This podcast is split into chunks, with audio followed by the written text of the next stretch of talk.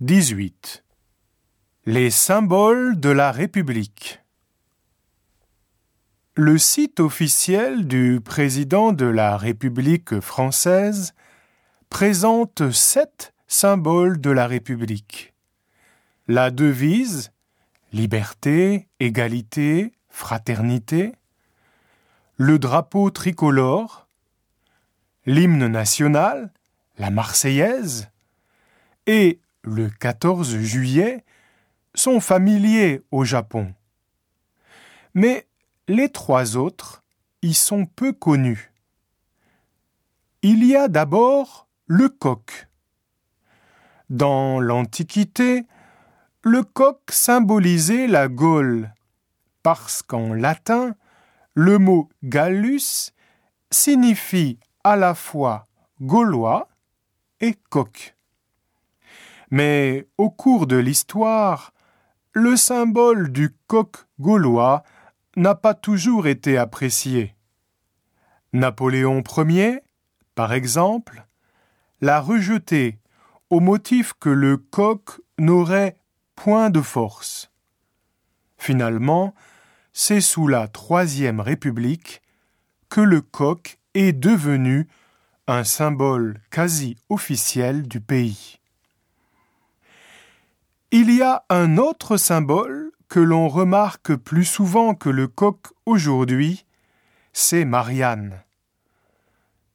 Il s'agit d'une jeune femme, généralement coiffée d'un bonnet en tissu à la mode de 1789, dont on trouve notamment le buste dans les mairies. Marianne est apparue sous la Révolution française mais son origine n'est pas très claire. On dit qu'elle incarne les idées de la République.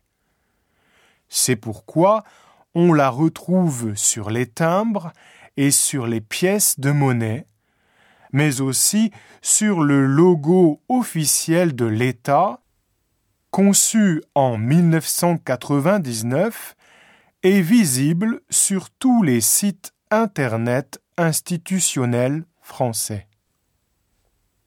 Le dernier symbole est enfin le sceau. Depuis le Moyen Âge, les rois et certains hauts personnages en France détiennent des sceaux. Celui de la République actuelle a été frappé en 1848. C'était le sceau de la Deuxième République.